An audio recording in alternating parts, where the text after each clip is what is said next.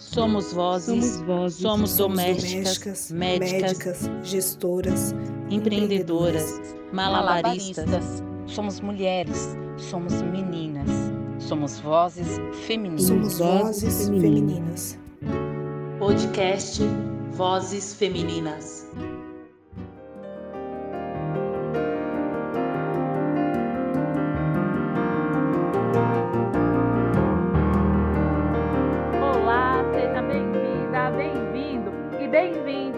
Vozes Femininas. Eu sou a Catiana e estamos em mais um episódio. Hoje com o tema Fazendo do Espaço Escolar uma Comunidade Afetiva. O Vozes Femininas é uma produção coletiva que tem a participação da Júlia Lúcia, da Kelly Baptista e minha, Catiana Normandia. Nesta segunda edição, eu compartilho a apresentação com a minha companheira, Júlia Lúcia de Oliveira. Oi, Júlia, tudo bem? Bem-vinda. Salve, salve, Catiana! Olá, ouvinte! Seja muito bem-vindo a mais uma edição do Vozes Femininas. Se é a sua primeira vez por aqui, se aconchegue e prepare-se para conhecer e se inspirar com a história de uma mulher maravilhosa como você. A convidada do Vozes Femininas de hoje é Shirley do Carmo, mulher negra, moradora do Jardim Ângela, zona sul da cidade de São Paulo, mãe solo da Carolina e das plantas que povoam a casa dela. Shirley é pedagoga e atualmente é diretora da Escola Municipal de Educação Infantil Janete Claire. Seja bem-vinda ao Vozes Femininas, Shirley do Carmo. Boa noite, é uma alegria.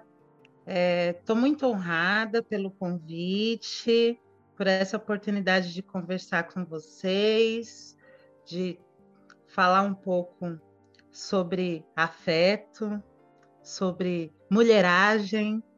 É, eu sou a Shirley do Carmo, sou uma jardim angelana, muito feliz com esse convite. Bem-vinda, Chile do Carmo, que eu chamo carinhosamente de minha gêmea. É um presente ter você aqui conosco, viu? A casa é sua, a casa é nossa. Que seja aqui uma roda muito bacana e aconchegante. Assim como você também, né? Porque você é conhecida no meio aí como essa mulher agregadora, que por onde passa deixa um pouco de luz, um pouco de amor, com muito carinho, com muito afeto entre todos, né? E todes aí em volta de você. Uma mulher que nasceu, cresceu e até hoje vive no bairro do Jardim Ângela, na zona sul da cidade de São Paulo, e que vem de uma família descendente de Minas Gerais. Ô, oh, Minas Gerais, maravilha! Um beijo para Minas que amo. Vem vacina para poder, né, dar uma passeada por lá. E aí eu queria que você contasse para gente quem é essa Chile do Carmo, que traz essa descendência mineira e que tem esses pés fincados no Jardim Ângela. Ai, gêmea! Bora lá contar um pouco, então, dessa história que está acontecendo, né?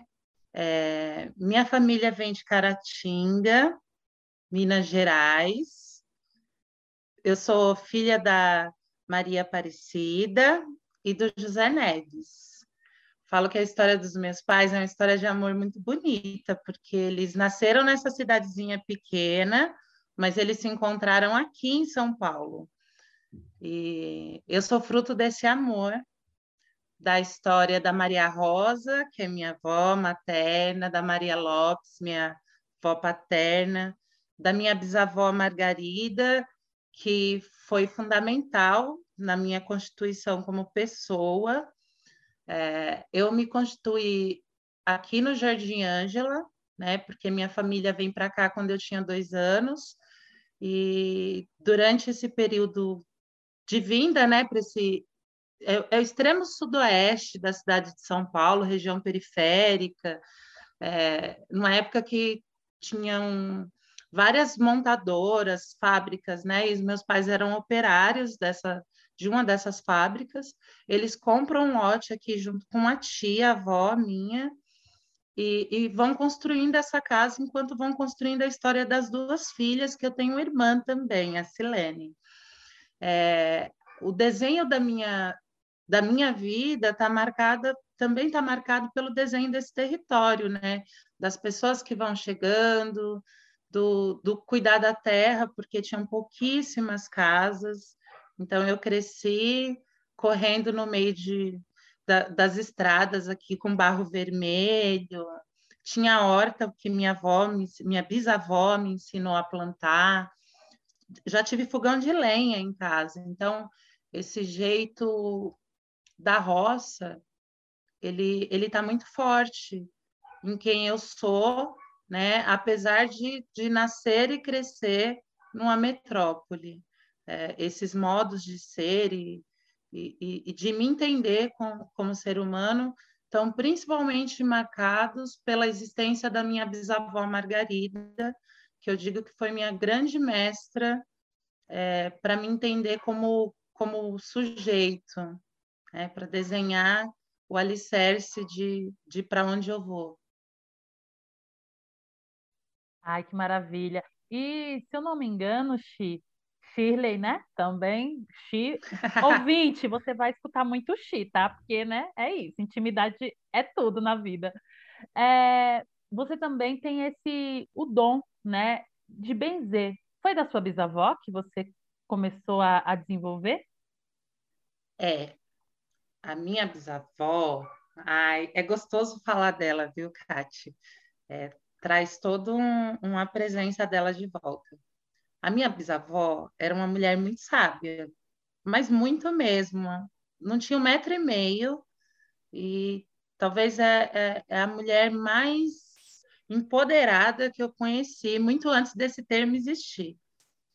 É, ela ficava na minha casa durante algum tempo, mas ela compartilhava esse cuidar da família com, com outros netos, com outros filhos, bisnetos. E, e nos períodos que ela ficou aqui, eu era muito curiosa para aprender o que ela sabia, porque ela era uma mulher quase mágica. Ela sabia a hora sem olhar um relógio.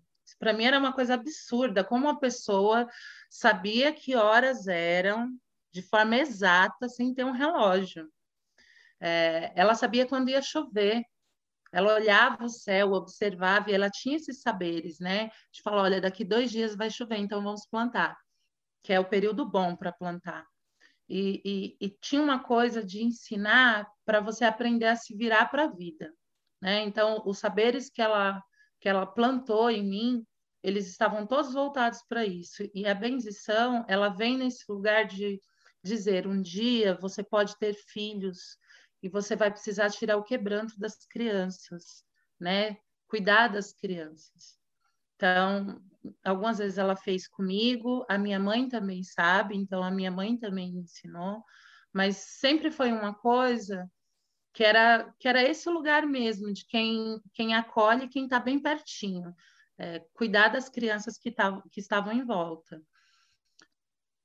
É, mas sempre foi uma coisa de cuidar de quem está pertinho, principalmente das crianças que estavam em volta. Nunca foi um ensinar para que eu fosse a benzedeira, né? As mulheres da minha família, em sua maioria, sabem. Faz parte, é assim como nós aprendíamos a, a fazer um angu bem feito, que isso é tradicional de Minas, gente. Você aprende a fazer um bom angu, que ele solta solta o bangu, fica aquela rapa crocante no fundo da panela. Então, é, tá nesse lugar, né? O poder das plantas, ele ele tá ligado à sobrevivência da gente. Então, é, a minha bisavó, com muita sabedoria, me ensinou a plantar e me ensinou a reconhecer as plantas que eu precisava para sobreviver. E, e, e, é nesse lugar que esse benzer estava né? Que é assim como ela me ensinava a fazer um chá, a tomar leite com rosa branca, para já cuidar, né, do meu corpo, que a gente discute hoje como ginecologia natural, estava dentro dos fazeres cotidianos da minha família. Então, foi nesse lugar que eu aprendi esse saber, que é muito importante. E a minha mãe também é uma figura muito importante nesse cuidar com a fé. Né? Eu, eu tenho a sorte de crescer com a minha mãe me benzendo até hoje. E, e é ela também que muitas vezes benze a minha filha, assim como eu também faço. Coisa linda, né? As nossas ancestrais sempre com estratégias de sobrevivência, né? Isso aí já faz parte aí já de séculos dessas ancestrais. E viva, né? Viva a nossa ancestralidade, essas mulheres que são sábias. Um abraço para sua avó, onde ela esteja, que está aí com você também, né? Está por aqui. Maravilhosa, né, Júlia? Maravilhoso. E Shirley, foi com a sua avó que você tomou gosto, desenvolveu essa vontade de partilhar, de compartilhar conhecimento e porque você hoje é, atua como diretora da EMEI Janete Claire lá no Jardim Ângela, faz dupla com uma pessoa incrível, uma educadora maravilhosa, que é a Silvia Tavares, que também é uma das nossas vozes femininas. E para quem ainda não ouviu, corre lá no episódio 11 que você vai conhecer uma pessoa incrível, uma educadora como poucas. E aí, voltando para a minha pergunta, Shirley, o trabalho que vocês realizam, tanto com a comunidade interna da escola Janete Claire, como lá na comunidade onde a escola está localizada, nos arredores do bairro do Jardim Ângela, todo esse trabalho é reconhecido por toda a comunidade ali, tanto os alunos, os professores, os pais e principalmente as crianças, como um trabalho muito persistente e muito generoso. E eu queria que você falasse um pouquinho para o nosso ouvinte como que é essa sua relação com a educação? Quando que ela surgiu? Quando você desejou trabalhar como educadora?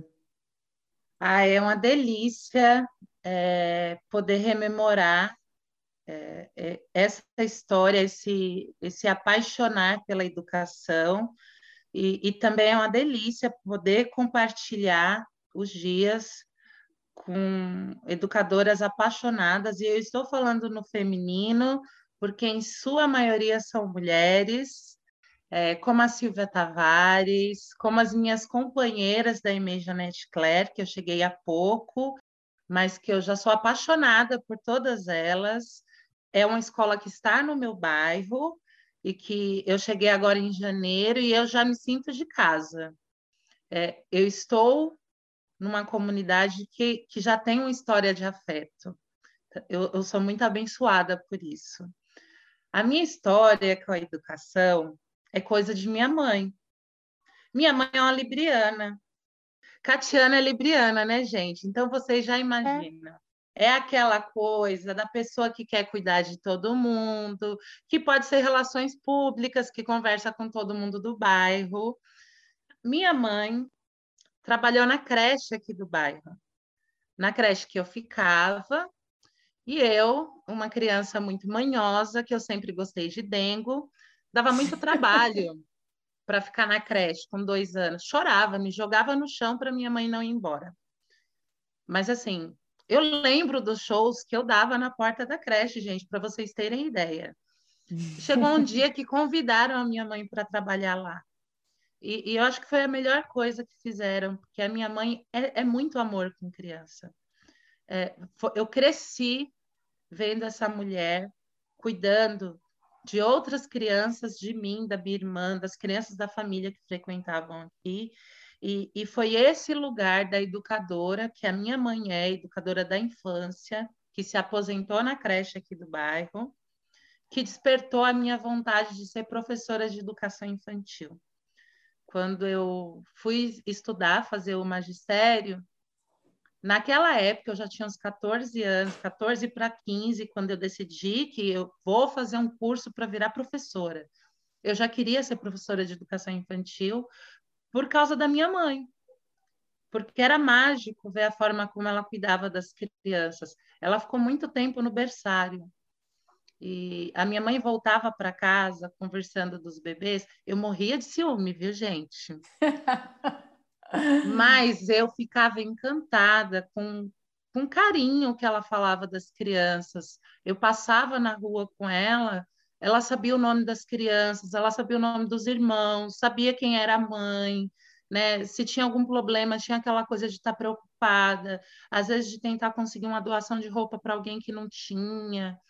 É, esse, esse ser educadora, com esse olhar tão, tão profundo no cuidado, é coisa de minha mãe. É, quem, me, quem me levou para esse mundo da educação, para a educação infantil, foi a dona Maria Aparecida. Viva Dona Maria Aparecida! ela levou você para esse caminho da educação e também para o caminho do cuidado, né? Então, só quem já passou aí na frente de Shirley sabe o que eu estou falando, o cuidado, porque ela é essa mulher cuidadosa. Ela falou que eu sou libriana, relações públicas, ela é essa pessoa que cuida, né, gente? Que cuida, que também pode ser relações públicas, inclusive. Produtora, né? Que cuida e cuida muito bem, cuida com carinho, cuida com muito afeto e sabedoria. E quando eu te vejo assim nessa nessa linha, né, da educação, atuando, seja como uma professora, né, numa sala de aula, ou como uma gestora tomando conta aí de uma escola, é, me lembra muito de Paulo Freire, né? Porque para ele a educação ela tem que ser libertadora. Assim eu te vejo, como vejo também Silvia Tavares. Sil, um beijo, Saudades, rainha. Que são, é, que são educadores né, que buscam essa transformação, reinvenção da nossa realidade através né, da teoria e prática na ação. A gente faz essa transformação social dentro da educação. E aí eu queria entender, conta para gente e para o nosso ouvinte, como é que você se sente sendo essa mulher que faz a transformação social através da educação? Eu me sinto uma mulher negra de um bairro periférico que estudou nas escolas públicas aqui da região, que encontrou com outras pessoas periféricas que em algum momento da vida é, se organizaram para me, me permitir aprender junto. É, o lugar que eu ocupo como diretora de escola, ele tem entraves, mas ele tem muito mais possibilidades, porque o trabalho com a comunidade ele tem um, um outro alcance. É, eu digo que não foi a profissão que eu escolhi, né? Eu sempre quis estar na sala de aula, por desenhos da vida, eu fui para a gestão. Esse ano estou com a sorte de me reencontrar com a Silvia, que é uma companheira da educação, da vida, né, dos chazinhos compartilhados com as amigas, dos bate-papos, que também sonha junto isso, né, de, de poder pensar esse lugar do educar como um encontro, né, de, de olhar para as pessoas que estão lá naquele espaço e tentar entender o que está acontecendo e o que a gente pode construir junto eu vou falar sobre uma coisa que nós estamos conversando por esses dias na escola e talvez ela essa situação em si, essa experiência, ela diga sobre o que eu acredito. Nós chegamos na escola agora em janeiro e tem bastante terra. Isso é uma sorte, porque lembro, eu adoro planta, Silvia também. Tem bastante terra e nos primeiros dias a gente circulou pela escola, descobriu ora pronobis plantado, taioba, pé de café, cacau, tem um pau-brasil plantado na escola. Tem pessoas que passaram ou estão naquele lugar que pensam sobre a terra, que sonham sobre esse plantio. E isso é uma vontade nossa. Então, nós conversamos sobre experiências de horta, mesmo com toda essa dureza da pandemia, óbvio, com todos os cuidados, por enquanto entre nós, né? Porque não é o momento de abrir a escola para todo mundo, é o momento da gente cobrar pela vacina, né? A gente tem que pedir, olha, vacinem a população brasileira, que isso é parte crucial do cuidado, para que a gente possa sobreviver mas vamos plantar algumas coisas e passar por essa experiência de acompanhar o crescimento, quem está lá junto com a gente, porque tem pessoas que podem nos ensinar e tem saberes que nós podemos também compartilhar.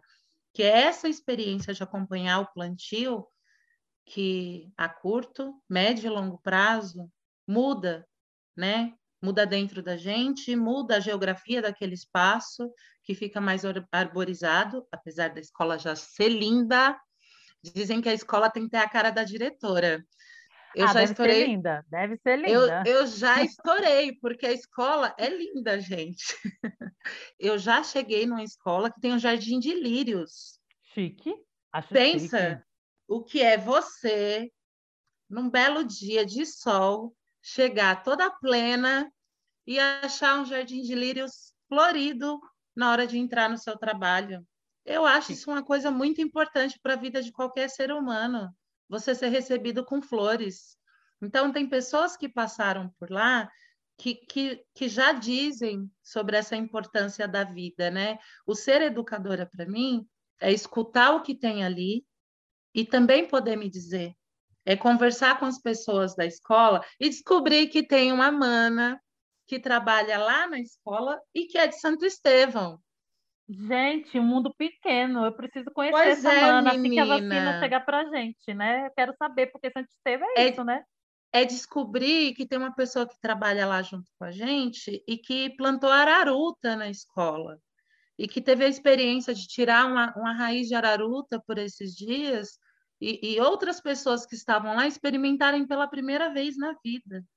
Então, essa, essa construção, ela passa pelo, pelo fazer. Eu acredito numa educação que seja ação, reflexão e ação.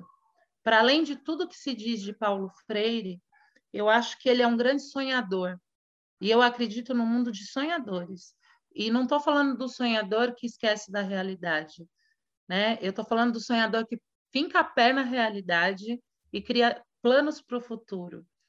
É, eu estou com muita saudade das crianças, daquela escola barulhenta, sabe? Que você sai, tem criança correndo, e vem um que mordeu o outro, que você tem que ir lá conversar com as crianças, e, e, e tá aquela correria. Eu tô com saudade desse movimento, porque tem muito tempo que essa função de vida foi tomada da gente por causa da pandemia.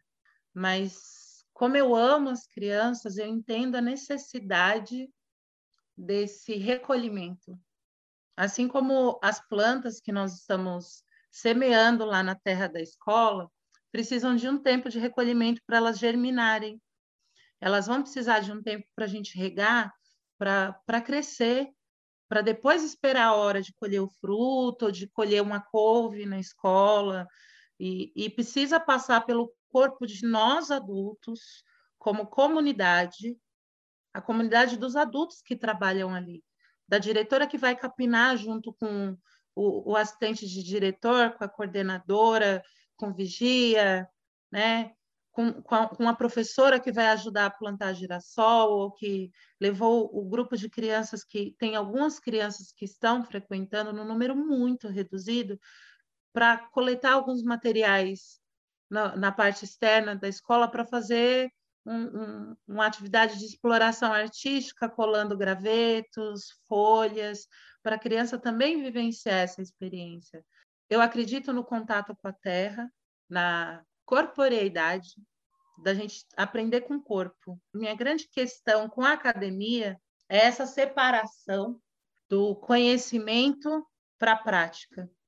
Em muitos momentos, eu senti dificuldade de reconhecer naquele curso de pedagogia que eu fiz os fazeres das educadoras que me constituíram, das minhas colegas de trabalho, que estavam muito à frente nesse fazer do cuidado e da, da inovação.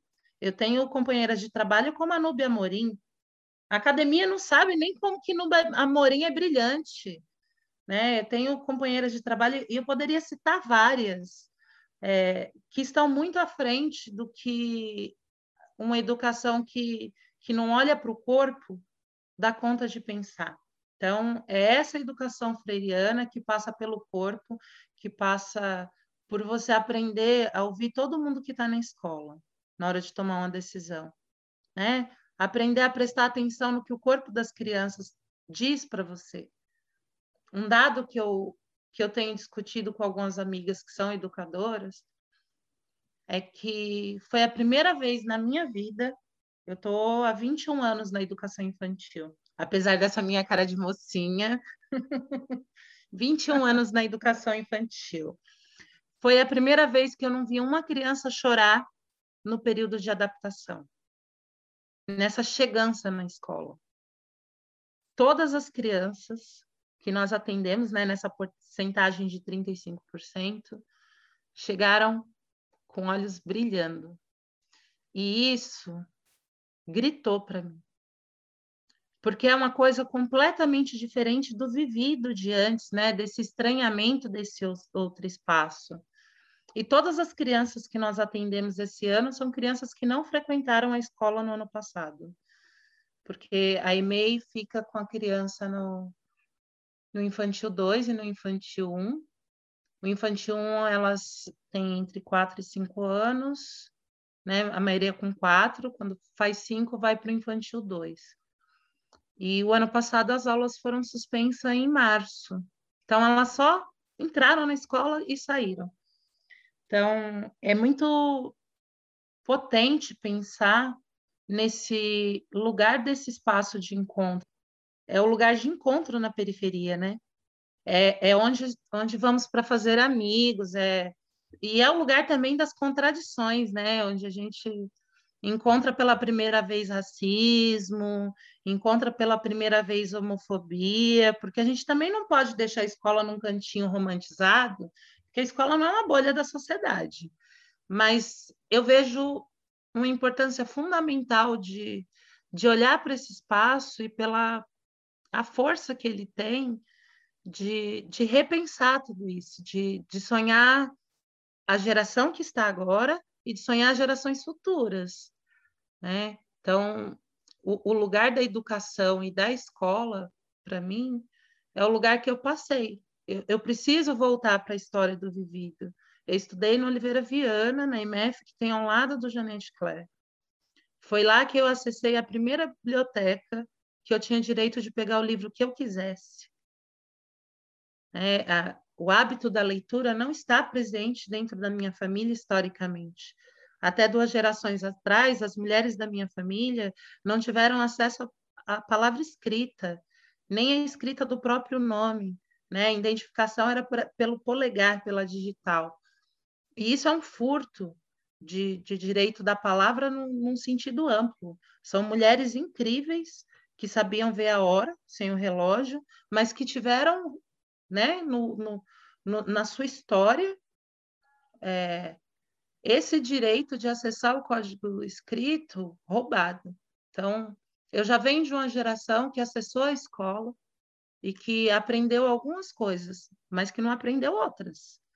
Então, as crianças que, que estão chegando na escola agora, apesar de toda essa discussão sobre a suspensão da, das atividades presenciais, eu, como educadora, eu não acredito que as crianças estão sem aprender, porque a educação passa pelo corpo.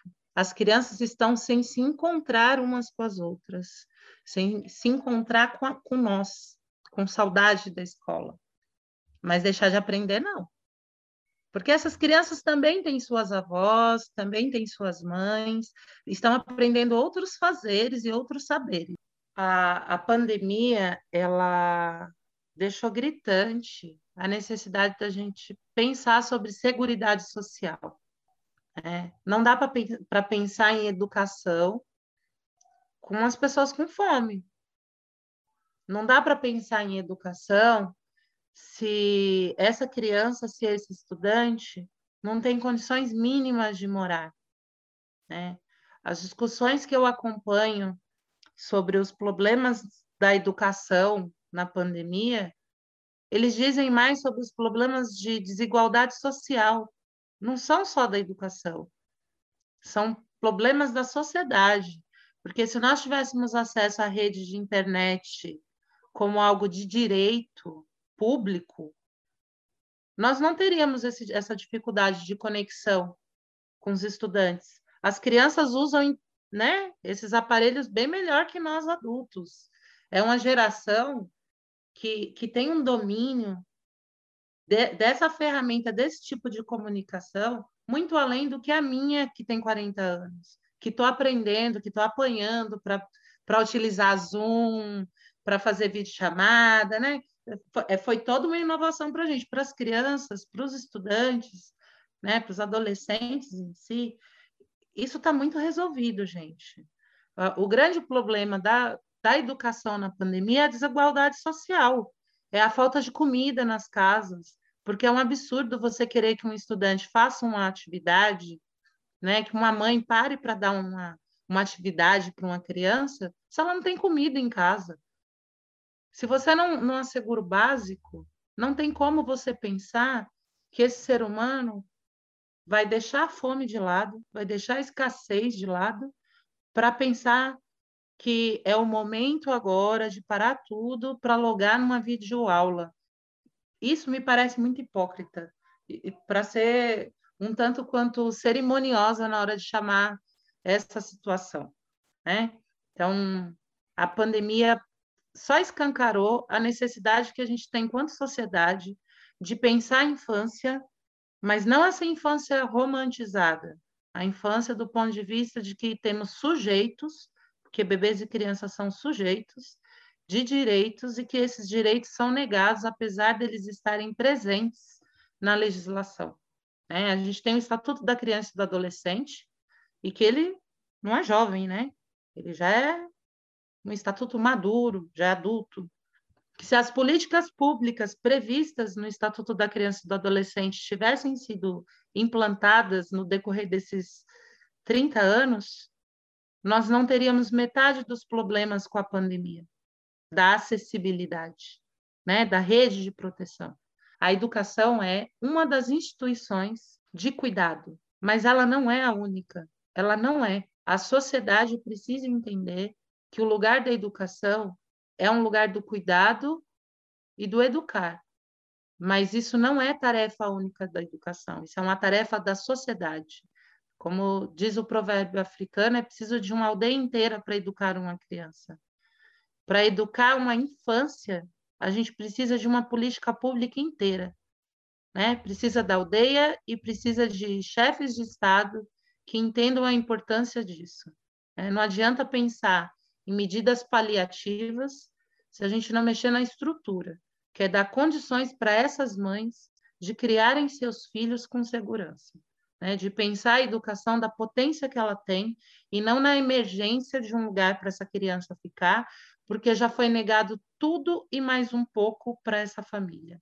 Né? A, a última coisa que está se pensando quando se discute um retorno às aulas, pensando no, no retorno do trabalho das famílias, é na segurança dessa criança. Né? Está se pensando na segurança da economia, que é esse o ponto que, que mais me dói porque as crianças querem ir para a escola, elas estão com saudade de brincar com os colegas, né? elas estão com saudade dos professores e nós também estamos. Mas todo esse cenário da desigualdade aumentado, ele ampliou as dores né? e os riscos para as nossas crianças e para nós educadores nesse movimento de, de fazer o que nós sabemos fazer, que é cuidar e educar. Né? Nós estamos, de certa forma, é, exercitando a, a esperança de tentar fazer alguma coisa, num momento que muitas vezes eu identifico que o lugar da educação ele ficou no colo das mulheres, sejam elas mulheres educadoras, né, da instituição, sejam elas mulheres educadoras de suas casas. Que quem está acompanhando as videoaulas são mães que trabalham que têm jornada não remunerada no cuidar das suas casas e que ainda tem no seu horário que seria do descanso, que tentar resolver, muitas vezes com o celular só, o que fazer com toda essa ausência de política pública que alcance todas as crianças. São vários desafios, né, Xi? Muitos desafios. E é muito do que você falou. A pandemia, ela escancarou a desigualdade social do nosso país. É, eu também, como educadora, também sofri, sofro, né? a falta da acessibilidade digital com os jovens, né, da, em situação de vulnerabilidade social dos territórios periféricos aqui da cidade de São Paulo. É, e aí não tem política pública para isso, não, a gente está entregue à sorte. Vamos falar bem, a verdade é essa. Né? Tá muito difícil, está bem desafiador. Eu já conto o segundo ano pandêmico, porque é isso, né? Foi 2020 todo, 2021 também, a gente não sabe quando vai terminar essa pandemia. Então, eu fico imaginando, eu ainda estou em home office, e você, Shirley, que tem que ir para a rua, né, ir até a escola, se colocar em risco, porque está se colocando em risco, colocando em risco a vida da sua família e da, das crianças que estão indo. Você falou que nem todas, não está 100% do quadro, mas que poucas estão indo. É, são vários desafios. Além dessa saudade de ver essa escola cheia, animada, com criança gritando, tia, professora, aquela coisa toda, aquele auê todo que a gente gosta, que a gente está com muita saudade. É, quais, assim, os maiores desafios, ou um desafio, são vários, né? Você falou aí da fome, né? Do, da falta de trabalho, é, que te pega todo dia quando você pisa, abre o portão da escola para você? Acho que o primeiro desafio é a reconfiguração do que eu aprendi sobre o que é afeto. Chegar na escola e não poder tocar em ninguém, né, e não poder ser tocado, porque se eu digo que a, edu que a educação, né, que o aprender precisa passar pelo corpo, eu estou falando de relações de, de espontaneidade, de, de troca de toques, de gestos, de sorrisos, Nesse momento, na pandemia, eh, o que me dói mais é, é a tomada do espontâneo. O tempo todo, você precisa calcular o seu movimento. Né? Eu acho que isso é o primeiro impacto. Eu tenho feito uma leitura pessoal de que o afeto, nesse momento, é cuidar de mim e cuidar dos outros que estão em volta. Porque eu não consigo imaginar qualquer plano de sobrevivência que seja individual. Então, é, quando eu chego nessa escola e que a minha demonstração de afeto às vezes vai precisar ser uma brincadeirinha de longe, ou um aceno, né, de longe do meu companheiro de trabalho, das minhas companheiras de trabalho, dos companheiros. É, no meu coração, estou dizendo para mim todo dia que amar essas pessoas é cuidar delas, é evitar ao máximo os riscos do contágio, é pensar que a vacina já existe, que chegará a nossa vez de tomar vacina, das crianças tomarem vacina e que eu quero estar com todas, todos e todes nesse momento. Então, abdicar do abraço, eu adoro abraçar, é dizer para as pessoas que eu estou fazendo um esforço diário, né, de amor. Não é não amar, é de amor, porque deixar de fazer sabendo da importância da, da preservação da vida e atribuir um sentido eu entendo como uma travessia. Nessa travessia, esses toques, eles estão em recolhimento, porque depois que tomar a vacina, Brasil, depois que estivermos imunizados, eu vou abraçar todo mundo que eu tiver direito. Eu vou sair na rua com todos os meus dentes escancarados, sorrindo. Tudo que eu deixei de fazer agora, eu quero em dobro. Eu quero chegar e ficar no portão e abraçar as crianças que estão chegando, entendeu? Eu quero tudo que eu hum. tenho direito, mas nesse momento, o principal desafio é, é todo dia reforçar no coração que reforçar o pedido do álcool gel, do, do uso da máscara, da higienização das mãos, construir uma pia na, na entrada da escola. Parece pouca coisa, mas você já está ampliando a possibilidade de cuidado de mais pessoas, né? É, sinalizar para deixar como um tratado da comunidade os cuidados que tem que ter naquele espaço, também já é um gesto de afeto, porque você está dizendo para aquelas pessoas, e aquilo é um, é um rito simbólico, dizendo é importante que nós, que todos nós, estejamos nos cuidando, né? Que, que esses sorrisos que a gente dá com os olhos agora,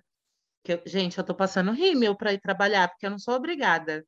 Antes eu passava batom, né? Ia toda feliz trabalhar porque eu queria dar um sorriso que as crianças vissem de longe, era estratégia de chamar a atenção das crianças. E agora eu uso máscara, né, aquela N95, e o meu belo sorriso está tampado.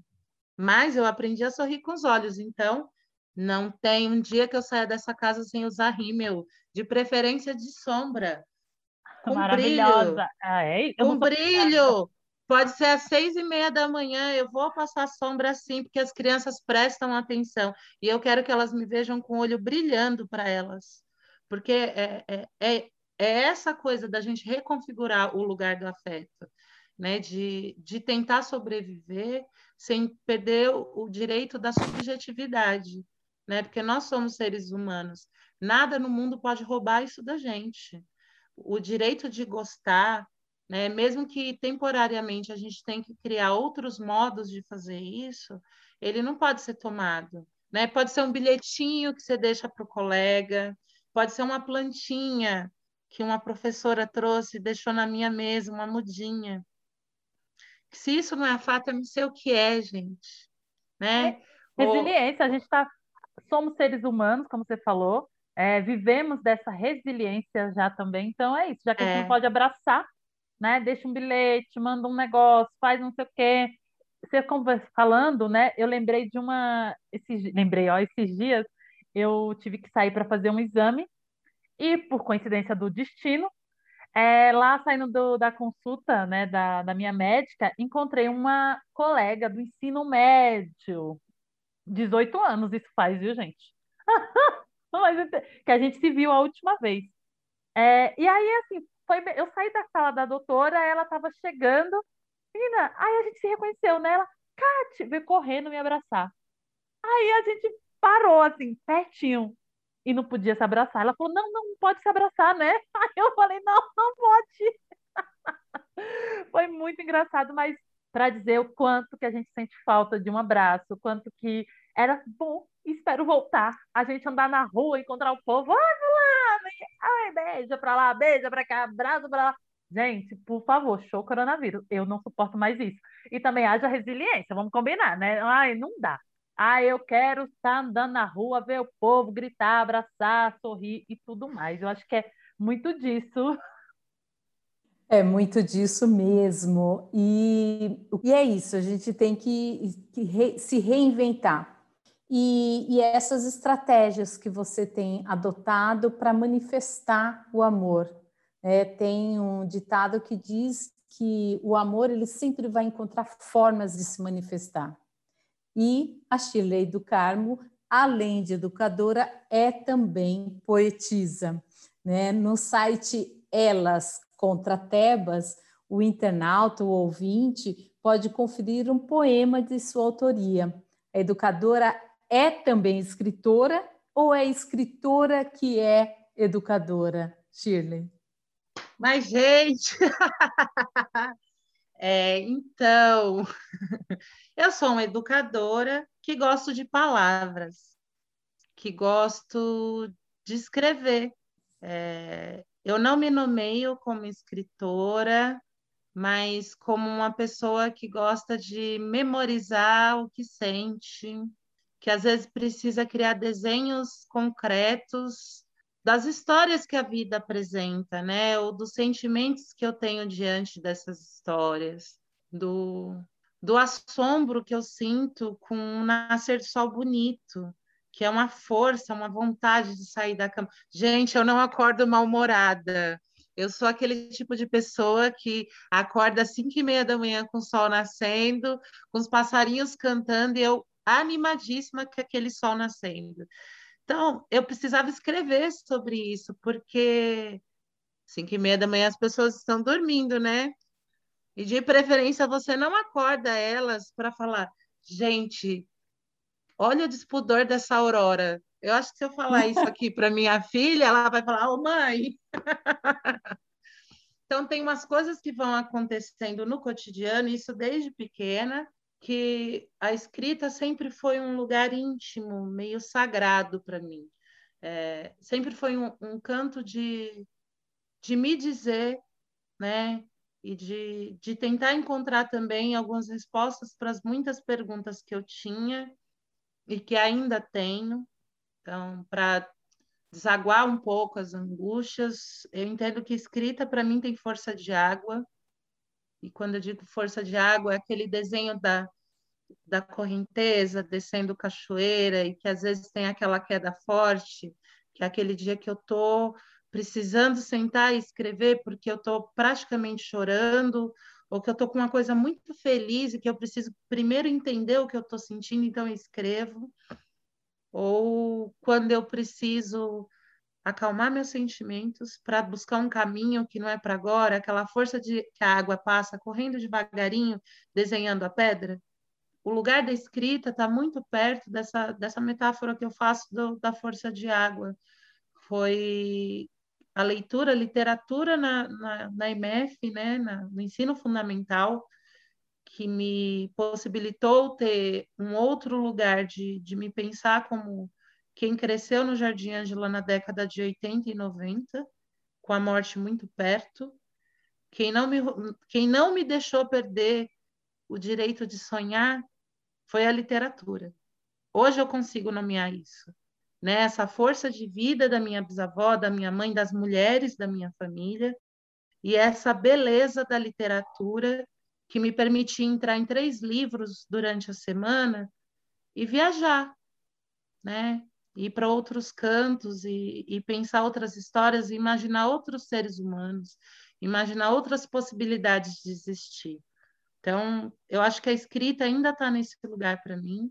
Eu às vezes eu publico em rede social, mas a maioria das coisas que eu escrevo ainda estão nesse lugar do íntimo, né, de, de buscar um conforto para o turbilhão de coisas que, que ficam dentro do peito, mas eu, eu fico muito feliz quando eu, eu publico alguma coisa, por exemplo, numa rede social, e que está muito marcado por esse lugar da educadora, e que outras companheiras, né, que outros companheiros e companheiros da educação ou, ou da vida que se encontraram, né, nessas estradas de, de arte, cultura, né, de, de plantios, vem dizer que aquela, que aquela escrita acolheu essa pessoa, que isso é um lugar novo, né, para mim, de da escrita chegar em alguém cuidando. É, é muito novo para mim. Ela ela está eu, eu tenho pensado sobre isso faz pouco tempo, com a ajuda da terapia. Eu sou uma pessoa que foi para terapia, né, gente? Que para cuidar dos outros você tem que se cuidar primeiro. Então, começar a repensar essa escrita a, nesse lugar do cuidado também, né? E que talvez ela ganhe um outro significado para mim. Mas escrever sempre esteve nesse lugar do íntimo, do direito de fazer uma coisa assim que eu gostasse muito, e que fosse só minha. Vejo que em breve nós teremos publicações, porque o quanto, o quanto essa escrita pode ser importante para que outras pessoas se achem, para que outras pessoas se compreendam nas suas próprias jornadas. Eu acho que logo, logo a gente vai ter aí alguma publicação Shirley do Carmo, não é mesmo, Shirley? espero, espero, né, Kati? Esperamos ansiosas por essa publicação, hein, dona Shirley? É isso, Mulheres Negras no topo. Nenhum passo para trás, amor. Como se diz a nossa mana Kelly Baptista, foguete não dá ré. Então, amor, é, tá aqui. O céu é o limite. Eu que lute. Você que lute. Você que lute para publicar, você que lute, porque estamos aqui ansiosas. A gente pode até fazer um, um segundo episódio do lançamento do seu livro, da sua publicação. Fica a dica. Viu? Catiana maravilhosa, gente. Ai, gente, é isso. É isso, maravilhosa, né? Porque somos, né, meu amor? A gente não veio para essa Ah. terra a passeio. Tudo bem, mas eu quero com caruru, viu? Por favor. Olha, todo mundo que passa nesse. Quase todo mundo, não todo mundo, né? Fala desse caruru. Gente, quando chegar a vacina para todos e todas e todes, bora fazer um caruru, gente. Já que todo mundo fala de caruru, né? Vamos fazer um caruru. Ai, gente, vai ser um evento. Vamos pegar o, o- como se diz, é o Maracanã. Vai ter que ser um no Maracanã, porque eu não sei fazer um evento pequeno, né, Shirley? Então, Estou assim, pronta para esse momento. já tenho roupa, já tenho roupa. Estou pronta. Ok. Ai, eu amei muito assim é, a sua fala. Ao longo fui rememorando também muitas coisas. Eu não sei se eu já compartilhei quando eu cheguei da Bahia para cá, em 94, faz tempo, né? É, morei no Jardim Ângela, fomos vizinhas. Sério, fomos vizinhas. Morei um, dois anos, três anos no Jardim Ângela, não lembro. E estudei é, no Magalhães. Gente, eu podia já ter te encontrado na adolescência, Brasil. A gente vai se encontrar depois de adulta, mas isso é ótimo. Mas eu estudei no Magalhães, é, ali também. Então, imagina, né? Pequena com nove anos, estudando no Magalhães. Mas foi uma delícia, uma época boa. Depois eu voltei no Magalhães, né? Depois de adulta, como coordenadora do, do Enem. E eu nem acreditei que eu estava naquela escola que eu estudei com nove anos de idade. Eu falei, gente, tudo igualzinho, não mudou nada. Mas é isso, um beijo para todos os moradores do Jardim Ângela, que a gente ama tanto. Morei lá. Estou me Viva! sentindo beijada. Minha amiga linda, eu amei. Espero também que o nosso ouvinte tenha amado bater esse papo, te escutar. Que papo delícia, leve como você é, iluminada, que faz a diferença na vida de tanta gente, como na minha, né? Na minha e de todas as outras manas que têm o prazer de te chamar de amiga, de parceira, de colega, de companheira é, na vida da sua família, na vida da sua filha. Um beijo, Carol. Ô, Júlia, a filha da Shirley é artista plástica. Menina, um, um luxo. Eu acho muito chique. Beijo, Oh. Carol. Beijo, beijo, saudades, viu? Em breve espero revê-la. E então, um beijo para toda a sua família. Obrigada por ser essa mulher que brilha, que sorri, que abraça mesmo online. Não é mesmo, Júlia? Você gostou dela? Isso é uma pergunta retórica, né, gente? Como não gostar de Shirley? Shirley do Carmo. Nossa, eu super agradeço por essa aula de afeto sobre a importância da presença do corpo, dessa interconexão que é mente e corpo e espírito, tudo junto, das diferentes formas de saberes, do saber que não está exclusivamente na academia, desse saber está nas nossas avós, nos nossos antepassados, que é tão relevante quanto. E te ouvir foi um aprendizado, uma aula e que nos enche de alegria, porque é uma pessoa que está cuidando de criança. Né? E se a gente pode esperar algo fraterno, verdadeiro, são das crianças. E crianças bem cuidadas, crianças bem encaminhadas, é tudo que nós precisamos, é tudo que qualquer país, qualquer nação precisa para poder se colocar como um país de relevância. Então, muito, muito obrigada. Eu quero agradecer o convite, a oportunidade, esse papo maravilhoso. Já fiquei com vontade de atravessar a tela. A gente já serviu uma mesa cheia de pão de queijo, um cafezinho para gente. É, e quero também terminar agradecendo, já que eu estou falando como educadora, eu quero agradecer a equipe da cozinha da escola onde eu trabalho, que me acolheram. Quero agradecer a equipe da limpeza, que me fazem sorrir em dias que as coisas estão muito puxadas, né? Com a sabedoria nordestina que consegue puxar a alegria com uma força. Hum, hum. São amigas que eu ganhei de presente. Quero agradecer a equipe da secretaria, essas educadoras valentes que garantem o funcionamento de uma escola junto com a equipe gestora e que muitas vezes são esquecidas na hora de se nomear que são educadoras. Quero agradecer a equipe de professoras, essas mulheres incríveis. Pensa numas bichas bonitas. Menina, estou numa escola que eu falo, olha, bens a Deus, a escola é bonita, é a cara da diretora, as professoras são bonitas, estou rodeada de beldades e um povo muito amoroso, né? Eu quero agradecer muito pela força que elas dão no, no cotidiano, agradecer a equipe do TEG, que transporta essas crianças, agradecer às mães, às crianças, né? que eu só posso me dizer como educadora porque eu estou na relação com essas pessoas. E agradecer aos meus companheiros de gestão que aguentam as minhas loucuras, que embarcam junto nos sonhos, que compartilham também esses desejos de sonhar, apesar de todas as dificuldades. E, e quero agradecer tá viva, né, gente? Ainda bem, estamos vivas. Espero que quem escute isso receba um afago, um cheiro de vontade de chegar no pós-vacina. Nós chegaremos, faça o favor de usar máscara, que nós ah, chegaremos. Ah. Eu quero carnaval com todo mundo.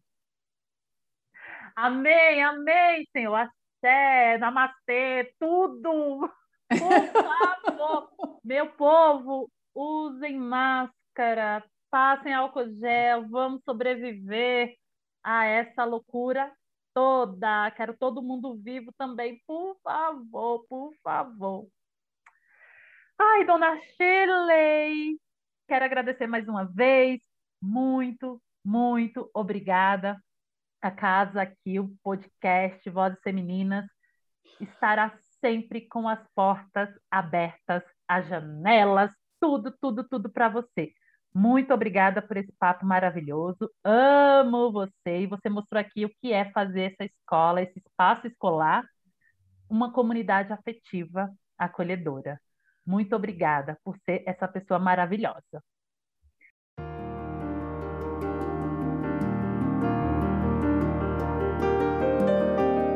E esperamos que você, nosso ouvinte, também tenha gostado dessa voz feminina maravilhosa, que foi a nossa convidada de hoje, Shirley do Carmo. E te convidamos a assinar o nosso podcast, a compartilhar com as amigas, com os amigos e com os amigos. Lembrando que a cada 15 dias há um episódio novinho com uma voz feminina maravilhosa, potente, compartilhando a sua narrativa. Júlia, muito obrigada por hoje. Até o próximo episódio. Até o próximo episódio, Catiana. E por conta do isolamento social, este episódio do Vozes Femininas foi gravado com cada participante em suas casas. Portanto, se você identificou algum som suspeito, algum latido ou efeito sonoro especial, desconsidere. O Vozes Femininas tem a apresentação de Catiana Normandia e Júlia Lúcia de Oliveira. Curadoria e roteiro de Catiana Normandia, Kelly Baptista e Júlia Lúcia de Oliveira. Produção e conteúdo para as mídias sociais de Catiana Normandia e Kelly Baptista. Identidade e produção visual da agência Dedica. Edição e mixagem de Júlia Lúcia de Oliveira. Aguardo você no próximo Vozes Femininas.